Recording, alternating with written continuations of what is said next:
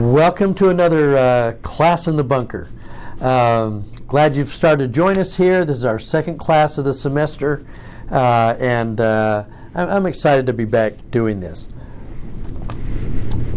As always, um, uh, the way that uh, Facebook looks at uh, things that get posted, please go ahead and hit like and just give us a quick note about where you're from. Um, Judy, I think you won the this uh, last week, being the farthest away uh, there in northern Idaho. I just wanted to see if we got anybody a little bit further out. So again, please give us an idea where you're where you're checking in from and hit like. So again, good to have you here.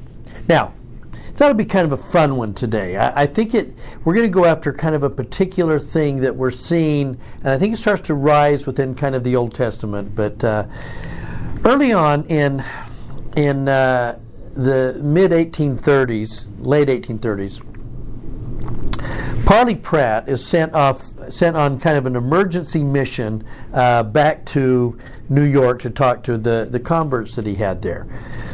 Particular mission. What was he after? Well, uh, the the vision, as it was called, section 76 with the with the the three degrees of glory, was now starting to be read and disseminated a little bit more. And it was almost what Joseph Smith had feared about this. That is, that where there were some that looked at uh, the three degrees of glory as a wonderful uh, way of uh, bringing glory to more and more of Father in Heaven's children, in some areas, like parts of England and New York, it was it was hit with a firestorm because people had been so steeped in the idea of a heaven and a hell that the idea that uh, more people would be or less people would end up going to hell. More people would be in some kind of heaven some kind of glory. And that was met with uh, disgust and disbelief. They, they just didn't believe in some ways that god was that merciful that that would be far too kind. And and as it turned out, there were a number of them that when Parley Pratt got there would not back off the idea that we just want we just want people in hell. The fire has to be real and it has to reach reach out to a lot of people. And they ended up leaving the church as a, as a group based on the idea that they thought that Section 76 was heresy because it preached that there might be more than more heavens than what they were used to. Now, to a certain degree, I think that that way of looking at things is is a little broader than that. It is certainly part of the Protestant baggage that um, those first generations of the church brought with them into the church, and it's part of the Protestant baggage that continues to exist at some points in the way that we look at salvation and we look at what Father in heaven has in store uh, for his children. And a number of times I've wondered why is that? Why do we stumble on this? And why is this a hard doctrine? Why do we want more we want God to be more vengeful? And and why do we want there to be more flames than what we sometimes might think. And as I've looked at this and, and kind of looked through the scriptures, here was, here was some of the answers that, that I, I tried to come up with. First of all, isn't it interesting that if we're going to look, when we're going to hear words like judges and uh, judgment bar of God and justice and and and those kind of penance and repentance, all of those really kind of take us to our our modern judicial system, as we've talked about uh, in another class. And so, when we think about courts and we think about a judge sitting in court handing out uh, uh, rewards and penalties based on our actions, here, here's the way we tend to go. We, if um, well, let, let, let, me back up. Whoop. Oh, okay recently, to, to kind of um, extend this just a little bit, I was aware of a, of a recent court case where uh, a defendant was uh, committed a crime uh, that that harmed some other people. Uh, the defendant had to serve a number of months in in jail before finally made it to court. Found guilty.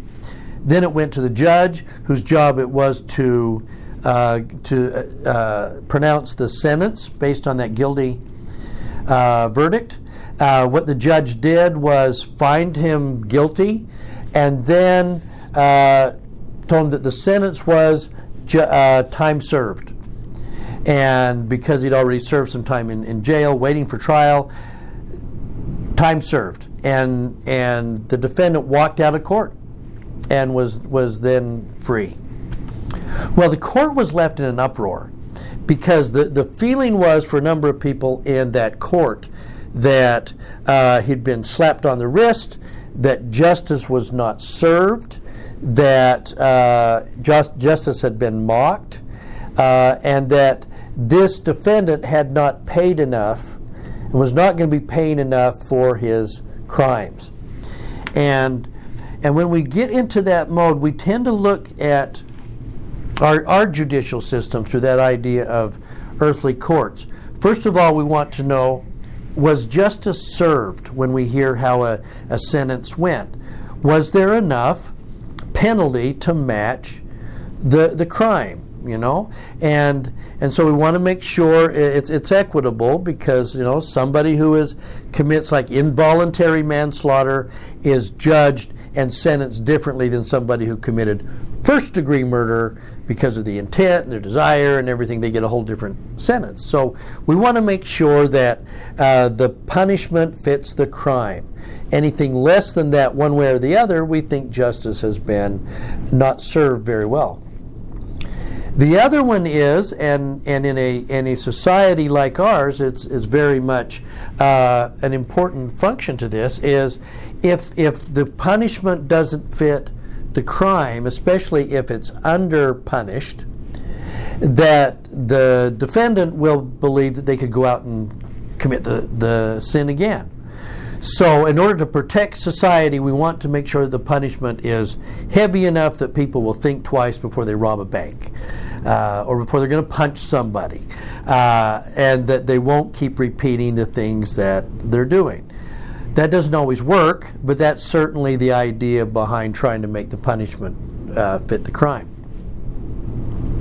So, all of that works in a society built on the rule of law and that laws need to work that hold people in place to certain behaviors that enable society to be safe from one another and enables us all to be able to go about our business feeling like we're protected by the law because based on that, then we will go ahead and be more likely to obey the law ourselves. So, if the rule of law is in place, we have a nice, peaceful society where I'm free to, to build my business or take care of my family. Works just fine. But the punishment must fit the crime. Now, why is there a problem with that? Well, the problem comes not in our society. The problem comes when we take that whole framing of how this should work on earth, and we want to then lay it on top of God and make God follow the same logic. So let, let, let me give you uh, a few examples from Scripture to where we see God not following that logic, and we see the pushback coming from people who want that logic and are going to be upset when that logic is messed with because of their own experience in their own secular world. Okay, so so one of those places that that is most obvious that I think most of us are aware of, we think about uh, the, the parable of the workers in the vineyard. And, and we remember this, and I won't go into a lot of detail on this. But remember this one where, where the, the owner of the vineyard needs people to work in his vineyard, group of people are there, first thing in the morning. Uh, he hasn't got work for everybody, so he's going to grab some the, at 6 a.m., first thing in the morning, and have this group go work in the vineyard. Then, and so they do, and they're pleased as punch with the with the wage that he's going to pay them. They agree on it. Sounds good. A few hours later, there's more work to be done. He gets more workers involved. They go off to work. We keep going, you remember, multiple times till we get some just shortly before dusk. I call these the five o'clockers, and, and they're done at six. So at five o'clock, he has, still has some things to do. He grabs the remaining workers, he sends them into the vineyard. Off they go to work, um, and everybody's happy until that moment, right? That we that we know about in this parable. And that's the moment where it is time to hand out the money. And sure enough, those at 6 o'clock a.m. got the wage that they were expecting. They're happy. Then, to their increasing horror, they find that the people that went in at 9 a.m. and noon and 3 o'clock all got the same wages. So then they watch him further, and then to their horror, the ones at 5 o'clock in the evening who only worked for an hour got the same wage. Suddenly, the wage the 6 a.m.ers were holding on to wasn't as good as they thought it was. And the ones at 5 p.m. are overjoyed because they thought they'd get just a few pennies and they get the full wage. And remember that that uproar among those that have been working since 6 a.m. That, that didn't think this was fair. They thought it was fair when they got the wage. It's now not fair only because the ones at 5 p.m. got paid better, got the same as them.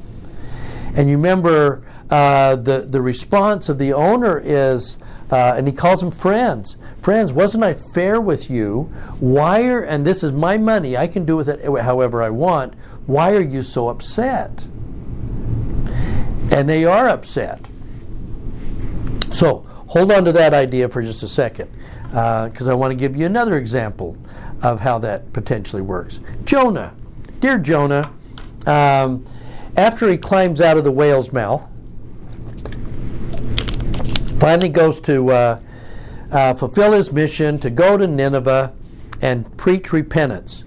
And then he preaches repentance, and then he goes and sits under a gourd, remember, to watch Nineveh burn. Except they repent. And he's in shock. And in fact, he feels upset. These are people that have done bad things. God shouldn't be honoring their repentance, even though it was Jonah fulfilling the God's calling to go preach to them repentance. How dare they do it? I did it, but I didn't think they'd repent. And not only that, if they're going to do what they did and then repent, they're getting away with it.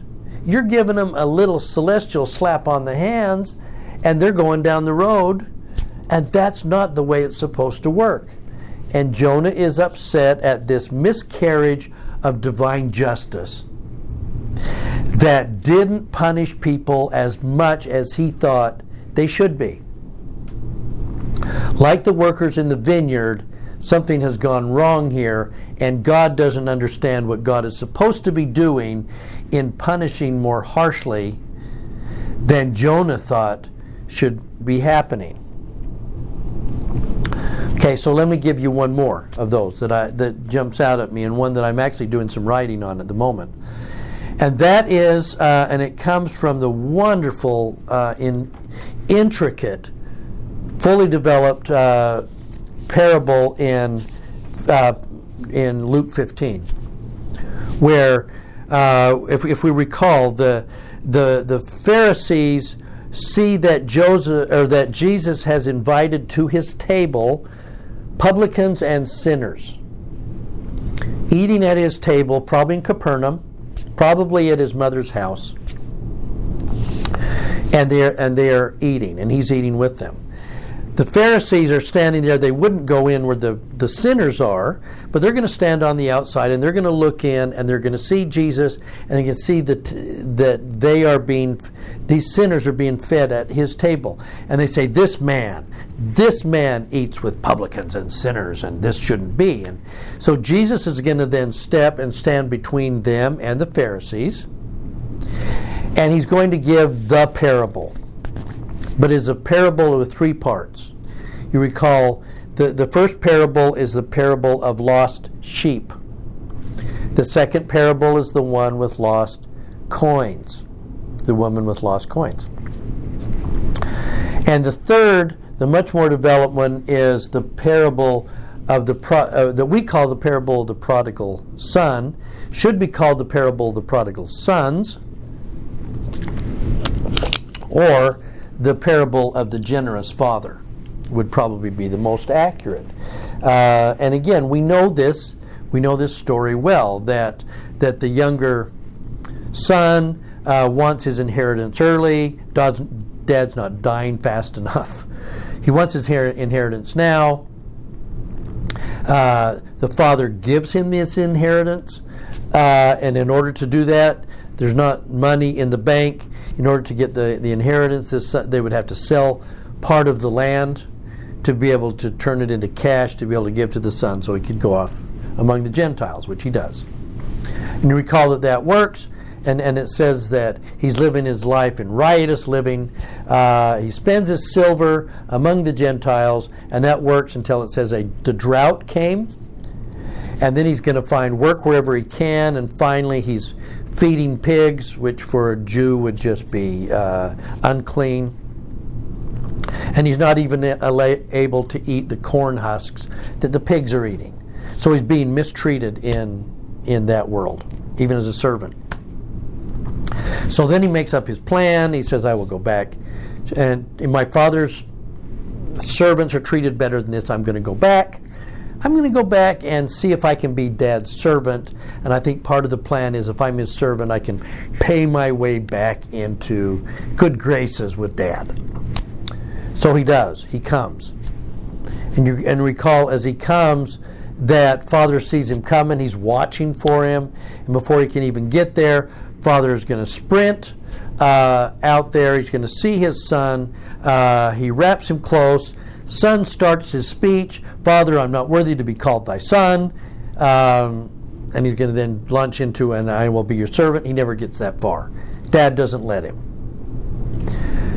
What he does, he turns immediately to his servants that have come behind him, and he says immediately, put a, a ring on his finger, emblematic of the, the seal. He can do, he's back, he can do business in his father's name. And put the robe on his shoulders. He is an heir. Put shoes on his feet. And then what he says is, after he gets a ring and the robe, now kill the fatted calf and we're going to celebrate. We're going to celebrate because he has returned home. He was lost and now he's found. And and so there's much joyousness because of this son that has returned. Well, again, the, the parable starts with the idea that there are two sons. And we recall that uh, everybody is happy the son, the father, the village, the one who is not happy is the older son. And the older son is going to come in from working. He hears the party going on. He sees what's going on. He sees that his younger brother has returned, and he's angry. And he refuses to go into the feast. So the father has to get up out of the feast in, in full view of everybody in the village and go out to his son who's, who refuses to go in and be part of the party and and the father is kind of incredulous. He's saying, What are you upset about? And he says, Well, you've never done this for me, and I've always served you well. And he says, Son, everything I have is yours. And the and the son is saying, Listen, he, he burned through your money and riotous living and with prostitutes, and this just isn't this isn't right. Um, and the father says, Everything I have is yours. But the Savior brilliantly ends the parable right there. So that you're left to not know whether the, the son will go into the, the feast or not. And it's beautifully paralleled with the, the speech that Jesus is having with the Pharisees. In a sense, they have become and he's obviously going after the Pharisees as the older son who is complaining that he would accept these sinners. And the question is that it's left there, and even Luke leaves it blank to not even say whether the Pharisees then went in to eat. And in all likelihood would not, because they would have seen themselves as unclean. So, for just a second, I want you to take a look at, um, as you put all these together, I think without, if we're not careful, sometimes in our lives, we might get caught up in what I call older sonistic logic. Older sonistic logic, the way that we think. And and the, the thoughts behind it sound something like this. And and and let me know if you think I'm anywhere close here. First of all, we start with the idea that if I'm going to obey God, that obedience tends to be pretty painful and it's a sacrifice. I'm having to sacrifice doing other things that I really wanted to do. So actually obedience is not doing not getting to do the things I really wanted to do. But I will be obedient, I will sacrifice, I will forego all the fun stuff in in in uh, and do the stuff I'm supposed to do. I would like to watch the football game, instead I'm going to go to sacrament meeting and listen to the high counselor speaker. That was painful, so I've gone, but I've sacrificed. I'm good. Okay? As part of that, then, very subtly, and maybe we don't always think of it this way, but if we see obedience as painful and sacrifice, then we're going to believe that therefore God loves those who obey Him more than those who don't obey Him. Those who obey Him are loved more than those who won't obey Him. Does that make sense? Now, right behind that comes this one then. It's logic. I have obeyed him more than you have. I've done good stuff you haven't. I've obeyed him more than you have. Therefore, he loves me more than he loves you. And because of that, he will reward me more than he's going to reward you because he rewards those that he loves more than those that he doesn't like. And I sacrificed and I did what I was supposed to do, therefore I'm more loved. Therefore I will be more rewarded. You should see my mansion in heaven. It is spectacular. And you'll be lucky to have a little lean to by the river. Because he loves me and he hates you by what you did. So if that's the case, God rewards those he loves more than those. That that logic. Then what what comes behind that? But if I find out, like the 6 a.m.ers, or the older brother, or Jonah, if you appear to get the same reward for what looks to me like less work if you get the same reward, or maybe even more than me, more of the heavenly goodies, I've been robbed. I got had. And you got off easy. You got to stand, you got to walk into court, do the fun stuff, and the judge slapped you on the hand and, and let you go have more good stuff. So, what was all this for? All this sacrifice and I was going through. I've been robbed, I've been had. Okay? And you got off easy. And I can be angry at God, but I'm really going to be angry at you. That's just not right. See, as it turns out, fairness demands, because of my obedience, because of my righteousness, fairness demands that I receive more reward than you do. Why? Because I have determined you deserve less because of your behavior. I took on being the judge. God isn't God has has messed up here somehow. So I will take over and I will be the judge of what should happen and what shouldn't and what you deserve and what you don't. So fairness determines, and, and, and, and the way I look at it, fairness will be what I think it is. And that fairness can be a little out of whack as long as I get more good stuff because of my obvious uh, obedience. Now, uh, recently, in, in the not too distant past, um, I had a, a, client of mine uh, whose whose uh, wife had been involved in some things that she shouldn't have, and uh, finally, after causing him pain and hurt, she went into the bishop. Uh, she repented. Uh, she got back her life back on track, and and got going again. But my client was still angry, and he and he and he came in and he said, "I can't believe that when she goes to church, people are nice to her and they love her, like nothing ever happened." And he's like, and he's saying, "Don't they realize what she did?" and they just act like nothing's going on. In fact, the bishop gave her a calling, and she just gets up and she's doing her calling, and and they just they have it's like they've forgotten the bad stuff she did. And finally, after he got talking, I just said, "Are you wanting her to bleed more?" Has she not been? You want her beaten more? Do you want her to suffer more? And he said, "No, it's just not right that you know, that she did these things and now she just. He says, Yeah, maybe I didn't want her to hurt more. I hurt, I wanted her to hurt like I hurt. As if saying, going through the repentance process wasn't painful for her. But I want more blood. I want more pain.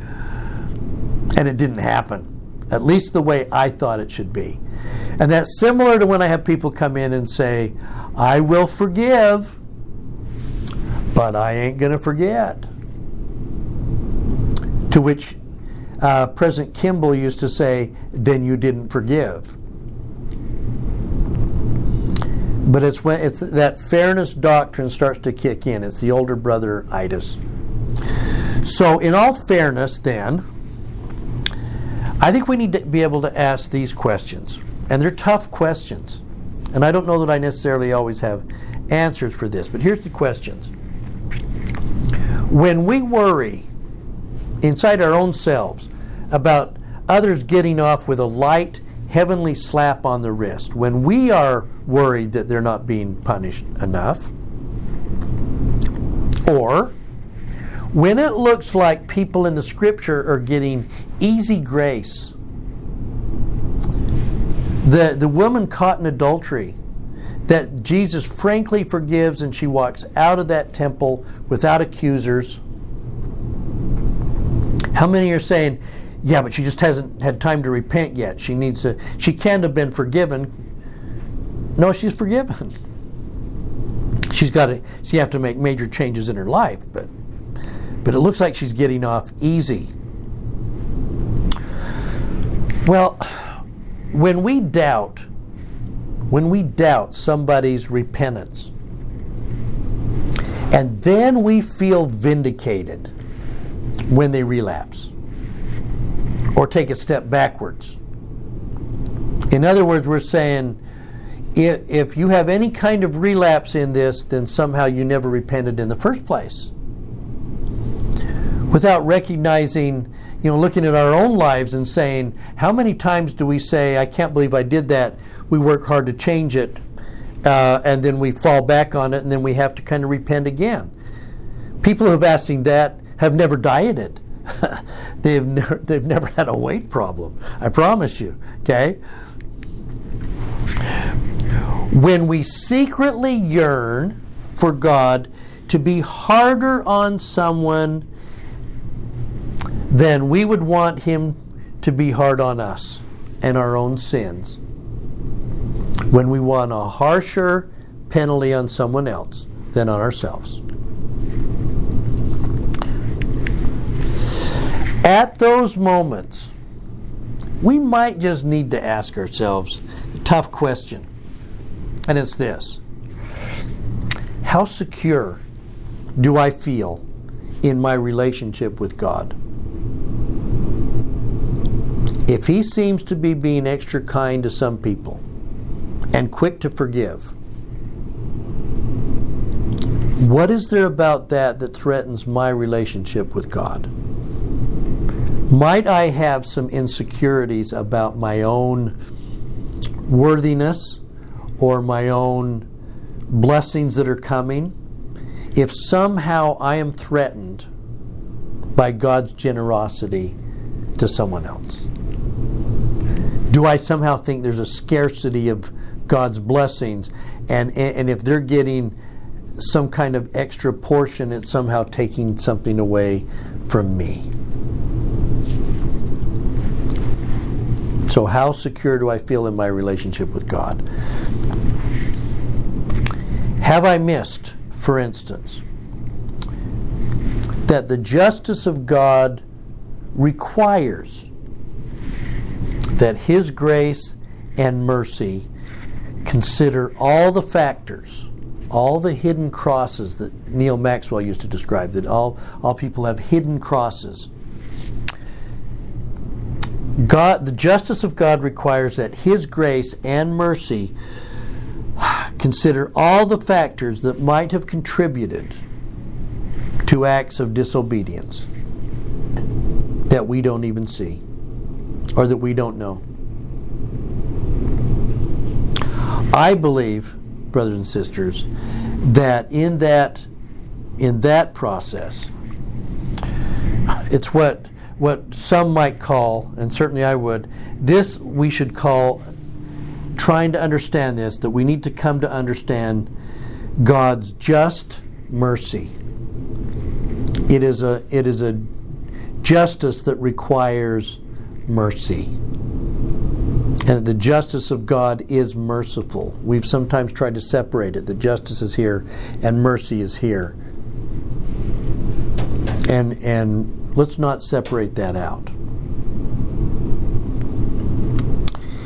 In closing, I'd, li- I'd like to have you take one. Let's. I, I want to go back and revisit for just a second the prodigal son and see if you can't see it from maybe a different perspective, uh, and it kind of underscores what it is we've been trying to say here. Our last, our last piece here.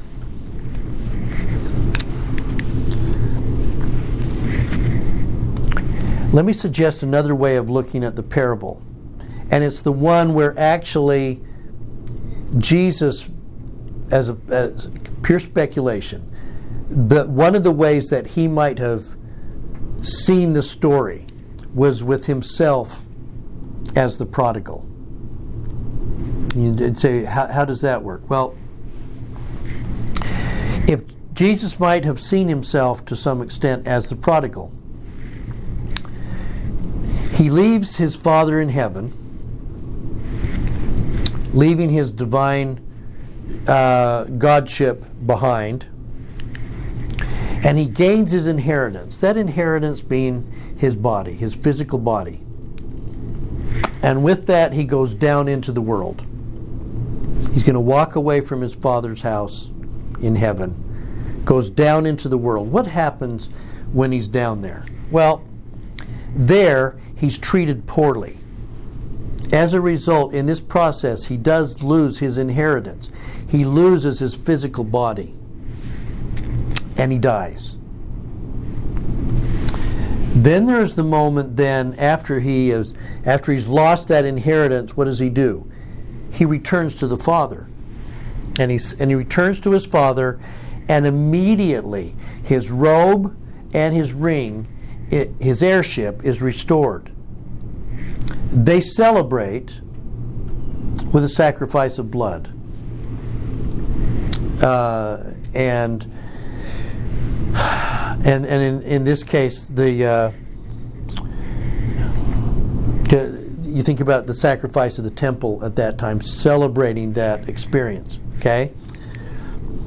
Remember, and, and if you wonder about this a little bit, listen closely to what the father in the parable in Luke actually says. The father exclaims twice, both to the villagers and again to the older son. This is my son. He was dead, and he lives again. Then he says, He was lost to me, and now he's found both cases, he's talking about a, a death that has been restored. The older brother, then, and the older brother ism, is going to accuse this son of riotous living. Remember how often Jesus was accused, even by those that had followed John, who was like living on locusts in, you know, in the Jordan. And it says he is he's eating with publicans and sinners, not like John the Baptist did. He's accused of riotous living. He's, he's living too well. So he's eating with sinners, which is what the Pharisees were claiming, and prostitutes, the sinners, prostitutes. In each case, the woman caught in adultery at the temple, uh, the woman wiping his feet with her tears. In each one of those cases, after they have been, after they have embarrassed the Pharisees, where else would those women go? But to probably follow the disciples and be with them after they have repented and healed. and if this is a group of men traveling in the Judean uh, wilderness and up into the Galilee, and these women are with the group, what dispersions would be cast upon the women? Why, why are you walking with a group of men? a group of single men, single women. Excuse me what dispersion would be cast on the disciples? What are you guys up to? And ultimately, what dispersion would be cast on the Savior for having these women in the camp? That part of what the Savior went through was ju- not just the pain and suffering, but also uh, the, re- the the blast of reputation. So so in as we as we close, we can close actually with uh, the words of an- the angel to Nephi, who says in uh, 1 Nephi 11, And he said unto me, Knowest thou the condescension of God? And I said unto him, I know that he loveth his children, nevertheless, I do not know the meaning of all things. I don't think we know the meaning of all things. We don't know the meaning of those that struggle with their own battles. And we certainly don't understand the justice and the just mercy of God in, his, in extending His love to those that He says, These were lost, and now they're found. And I'm going to be more generous than you have any idea. Because they're my children and it's my mercy and it's my love, and I get to be the judge. Brothers and sisters, I pray that we can recognize when we are being, when we don't understand why and how powerful God's mercy is, how fast He is to love, how fast He is to forgive, because we desperately hope He'll do the same thing for us when the time comes. I bear you my testimony that that's, in, that's His intent. And I leave that with you in Jesus' name. Amen.